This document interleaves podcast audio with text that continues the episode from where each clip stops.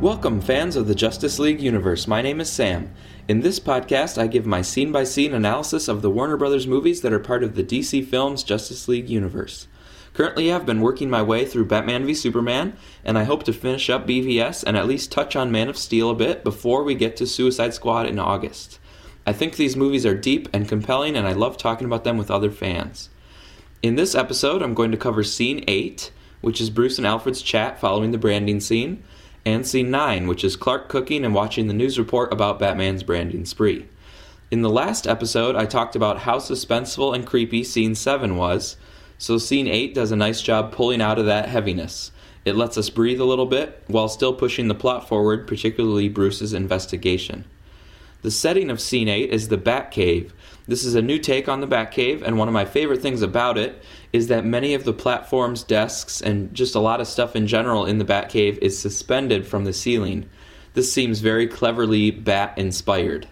I also like how this suspension approach allows them to be set underground within the cave, but also to have top notch equipment and functional rooms and workplaces. We'll get to explore the Batcave a bit more in future scenes. With regard to character, scene 8 opens up with Bruce as Bruce in a well tailored suit, which is an interesting juxtaposition with the brutality that we just saw being carried out. It's almost hard to believe that this is the same guy if we didn't already have a long history of understanding the Batman Bruce character. And once we follow Bruce a bit longer in the movie, we can see that he does still have the darkness inside of him, even as Bruce. It's just beneath the surface. This is Bruce, at least 18 months since he committed fully to his dark path of revenge and hatred towards Superman, failing to cope with his feelings of powerlessness and showing that at his core he is distrustful of the world, assuming the worst and trying to force it to make sense. In this scene, we learn a lot more about Alfred Pennyworth, and he pretty quickly brings humor to the mix as he tests the Batsuit voice modulator. This is the first clear attempt at humor in the movie, and I think it works well, and it's definitely well placed, pulling us out of the darkness from the branding scene. In a movie that some people criticize for being too serious, I agree that it's serious, but in a way that I appreciate, and it did have its spots for humor. Alfred brings some sarcastic humor in several future scenes. Perry White delivers some funny lines in the Daily Planet scenes, and we also get a sight gag with the kryptonite truck backing up for delivery. Lex's voice cracks when he assumes command of the scout ship, and there's a nice moment between Batman and Martha Kent that got a solid laugh every showing that I went to. Probably because it comes perfectly after a super intense Batman fight scene.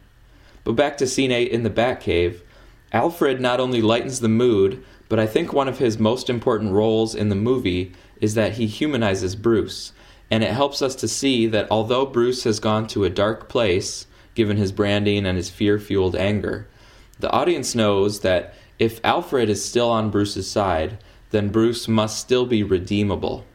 In a note for later if you're tracking how Bruce and Lex are actually fairly similar to one another through the first two acts of the movie, you might want to pay attention to Bruce's humanizing character, Alfred, which is in contrast to Lex, and Lex's only excuse for a friend, Mercy, is someone that he mercilessly sends to her death in the Capitol. This indicates that Lex is selfish and irredeemable, whereas Bruce is redeemable, even though for a while he's caught up in a similar hatred of Superman.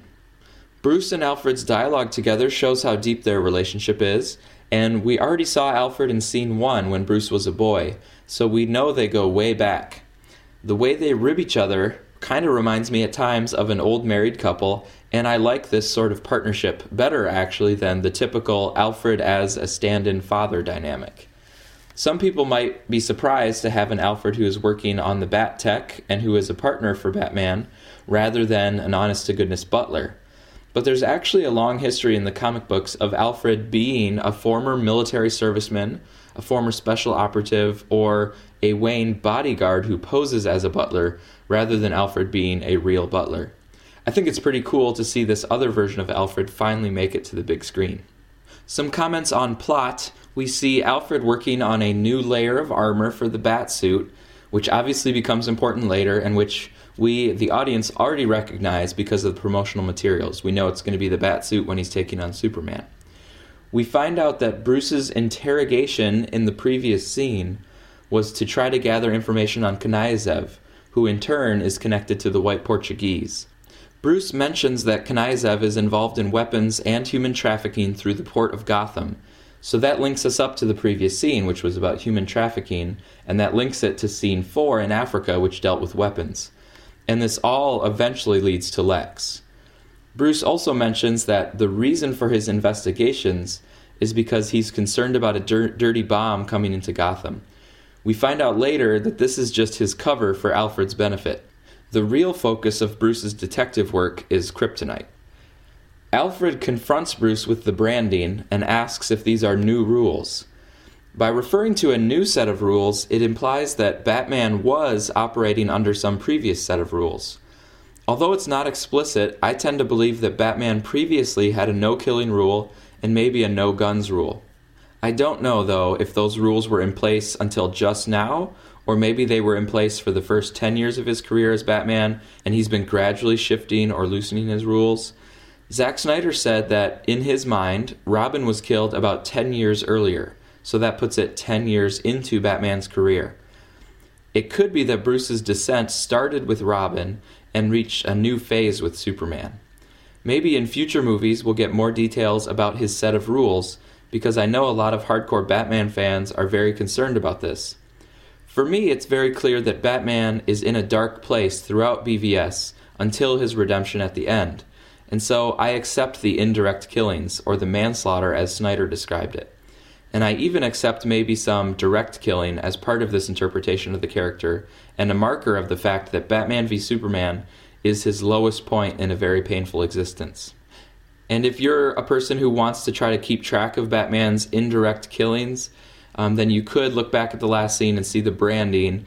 And in the next scene, we will find out that that's sort of a death sentence. Um, by being branded, the person might be killed in prison.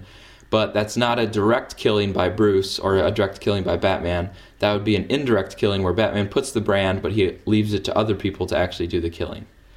Continuing on, Bruce says, We've always been criminals, nothing's changed. Alfred disagrees. Oh, yes, it has, sir. Everything's changed. Men fall from the sky, the gods hurl thunderbolts, innocents die. That's how it starts. The fever, the rage, the feeling of powerlessness that turns good men cruel.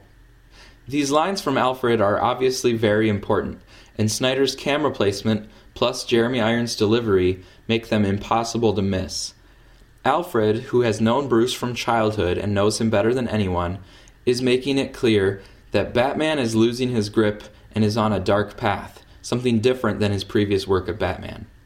Of course, Batman has always been dark, a figure of the night, but Alfred is saying that Batman has previously been on the side of good, but he recognizes that the shift in Bruce's mindset since the Battle of Metropolis has turned away from goodness and is on its path toward cruelty. And a lot of the audience thinks that it was the destruction and loss of life in Metropolis that set off Bruce's anger. And while I think that's part of it, I would say that it was even more so Bruce coming face to face with the power of Superman, and that Superman's existence amplified the doubts and inadequacies that Bruce was already trying to deal with. Bruce wants to reaffirm his power by taking down Superman, and this fixation is turning him toward cruelty. In the first part of Alfred's comments, he cues us into a couple overarching motifs. First, he says that men fall from the sky. This explicitly connects to the idea of the fall, which comes up several times in the movie, including right away in the narration of scene 1. And Chris Terrio, in a Wall Street Journal interview, said that most of Western literature is an attempt to deal with man's fall, their separation from God, and they're clamoring to get back onto the pedestal where they, they imagine they should be. Second, Alfred uses the word gods in reference to Superman and Zod. This plugs into the God theme that flows throughout the entire movie. I think Lex's character arc is the most directly linked with the idea of God, in that Lex hates God and wants to reveal the very idea of God as a fraud. But here, Alfred is also positioning Bruce's character arc in relation to God.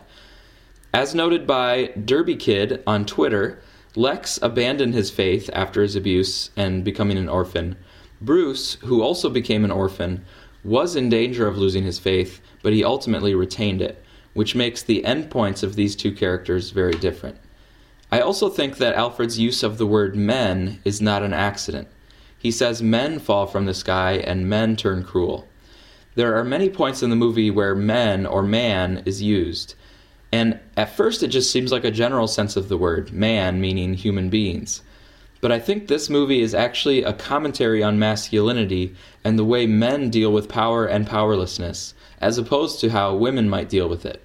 With Wonder Woman, for example, it's not just that she has rejected the horrors of humanity for the last century, she has actually rejected men, as in males.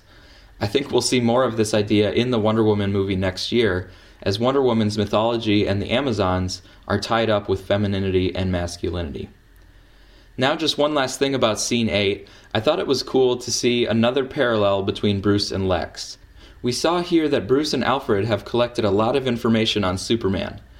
Later, we'll see a similar thing with Lex, gathering all kinds of information about several metahumans. We eventually learn that Lex did have info on Superman, having discovered his secret identity, perhaps even before the movie started. But Lex allows Bruce to steal his files on the other future Justice Leaguers Wonder Woman, Flash, Aquaman, and Cyborg. But overall, Lex and Bruce are both non metahumans who gather data and do research to try to maintain some sort of upper hand on the metahumans. Moving on to scene 9, this is just a short interstitial with Clark seeing a news broadcast about the bat branding. I thought it was nice that he finally got to do the cooking that he had hoped to do in scene 6. Looking forward, scene 9 is the first of several times that we see Clark taking in some information via the media. Here it's about the brutality of Batman, in the future, it will involve more Bat vigilantism, but also the coverage and debates about Superman and the Capitol tragedy. And in each of the times where Clark is watching the media, I think it's important for us, the audience, to just empathize with Clark and think about how he would interpret or how he would feel seeing the information that he's seeing. A small piece of information delivered in this scene is that the Bat brand is reportedly a death sentence for the criminals in prison. This makes Batman effectively an executioner because he can indirectly cause the death of criminals by deciding to give them the brand. Clark cannot accept this type of dark justice because he ultimately looks for the good in humanity and trusts that their good will come around, whereas Batman tends to be skeptical and prepares for the worst. Clark is already under scrutiny for his actions and he is trying to hold himself to high standards. The Batman's actions clearly violate those standards. And by the way, Scott from the Suicide Squadcast has a fan theory that Lex may have orchestrated the prison killings of those who were branded, because Lex knew that it would hit the headlines and offend Clark. So maybe Lex is already stirring the pot of conflict between the two heroes. However, my other favorite podcast, Man of Steel Answers, would disagree with this because at this point in the movie, Lex was working on plan number one, turning public sentiment against Superman and using the kryptonite to subjugate Superman through official government action. It is only after Plan Number 1 hits a roadblock that Lex enacts Plan Number 2, which is using Batman to expose Superman's impurity or limited power. The branding also connects back to Scene 1, where the Waynes had been watching The Mark of Zorro. Zorro is a character who served as a partial inspiration for Batman back in 1939 and Zorro did mark his criminals with a Z, similar to how Batman is now branding people. It's interesting to note that Batman was not called Batman by the newscaster, but the Gotham Bat. And to address a minor point of criticism, some have said that it's unnecessary for Henry Cavill to be shirtless in Scene 9. But the way I look at it, Cavill trains very hard for this role, and I think it kind of makes sense to show it off briefly. If you put that much effort in, you can get a little bit of that credit. And also, if Zack Snyder is thinking about BVS similar to the way that he thought about Man of Steel, Snyder said that he wants to show Henry shirtless because it proves to the audience that his physique when he's in the Superman suit is actually real and not artificial. That wraps it up for scene 9. Next, we officially meet Lex Luthor, though his machinations have already been present in the last few scenes.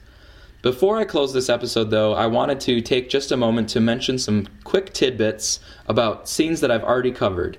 But these are things that I missed, I just forgot to mention, or that other people have pointed out about scenes 1 through 7. First, in the Waynes murder, I should have said that I suspect the whispered Martha line is an homage to Citizen Kane, because that classic also had a close up on the lips when Kane said Rosebud with his dying breath. And Rosebud became central to the plot later on, just like Martha did in BVS. I don't think I said this explicitly in my first episode, but obviously, scene one opens up the movie on a funeral, and then at the very end of the movie, we close things down on a funeral again. I think these funeral bookends are most important for Bruce because they really mark the troubled part of his life. The beautiful lie where he thought he was finding purpose and redemption through the Batman, but it's actually only after Superman's death that he has really come to terms with everything, and he will find true purpose in leading the Justice League and seeing the good in people again. Men are still good. He didn't believe men are still good between the two funerals, but by the end of the movie, he recognizes it. Inspired by Superman, who always wanted to see the good in mankind, even when mankind was being pretty horrible to him. Also, in scene one, there was a great shot where the camera is up high and pans as young Bruce runs into the woods, leading us into an upside down shot. To me, this showed that Bruce's world had been turned upside down by the death of his parents, and it also sets us, the audience, at dis ease, helping us to connect with what Bruce is feeling. There is also a close up on young Bruce's face during the murder when he yells right as his parents are shot. The framing of this shot is almost identical to older Bruce's yell when the Wayne building collapses. This is a visual cue that the Metropolis tragedy is bringing out the exact same emotions in Bruce as he felt when his parents fell on the Gotham street. Also, the transition from scene 1 to scene 2 was great because scene 1 closed with young Bruce being pulled up into the light of Bruce's dream, the beautiful lie of the goodness of the efforts as Batman. And then scene two imme- immediately begins with Bruce descending from the sky and the light down with his helicopter. As I've said before, I think going up and down are a motif in this movie, and sometimes are thematically connected to heaven and hell. In scene two, then, Bruce is coming down from his beautiful lie and is realizing that his work as Batman up to that point had not really been worth as much as he thought. In the apartment scene, Violent Vegan on YouTube pointed out a nice observation, which was that Lois and Clark both going into the bathtub is a foreshadowing of the climax of the movie when they both have to save each other in the water with the kryptonite spear. I also noticed that BVS shifted towards smoother camera moves and did not use as much shaky cam or the snap zooms during the flying scenes as were in Man of Steel. However, there was a snap zoom in the Metropolis attack in Scene 2, zooming on to Zod and Superman as they're falling back to Earth. I think this use of the snap zoom is definitely a callback to Man of Steel because we're basically seeing events from Man of Steel. I liked the snap zooms and some of the shaky cam in Man of Steel because it made it feel like a real camera trying to capture a real person or a real ship flying through the city. And the rawness of the shakier cam matched with Superman's initial arrival on the scene, kind of a documentary style of that arrival. But now that Superman is more established and he's more in control of his powers, I think it makes sense to go to cleaner camera work. Alright, shoutouts to Man of Steel Answers and the Suicide Squadcast, and thank you for listening. Leave your thoughts in the comments.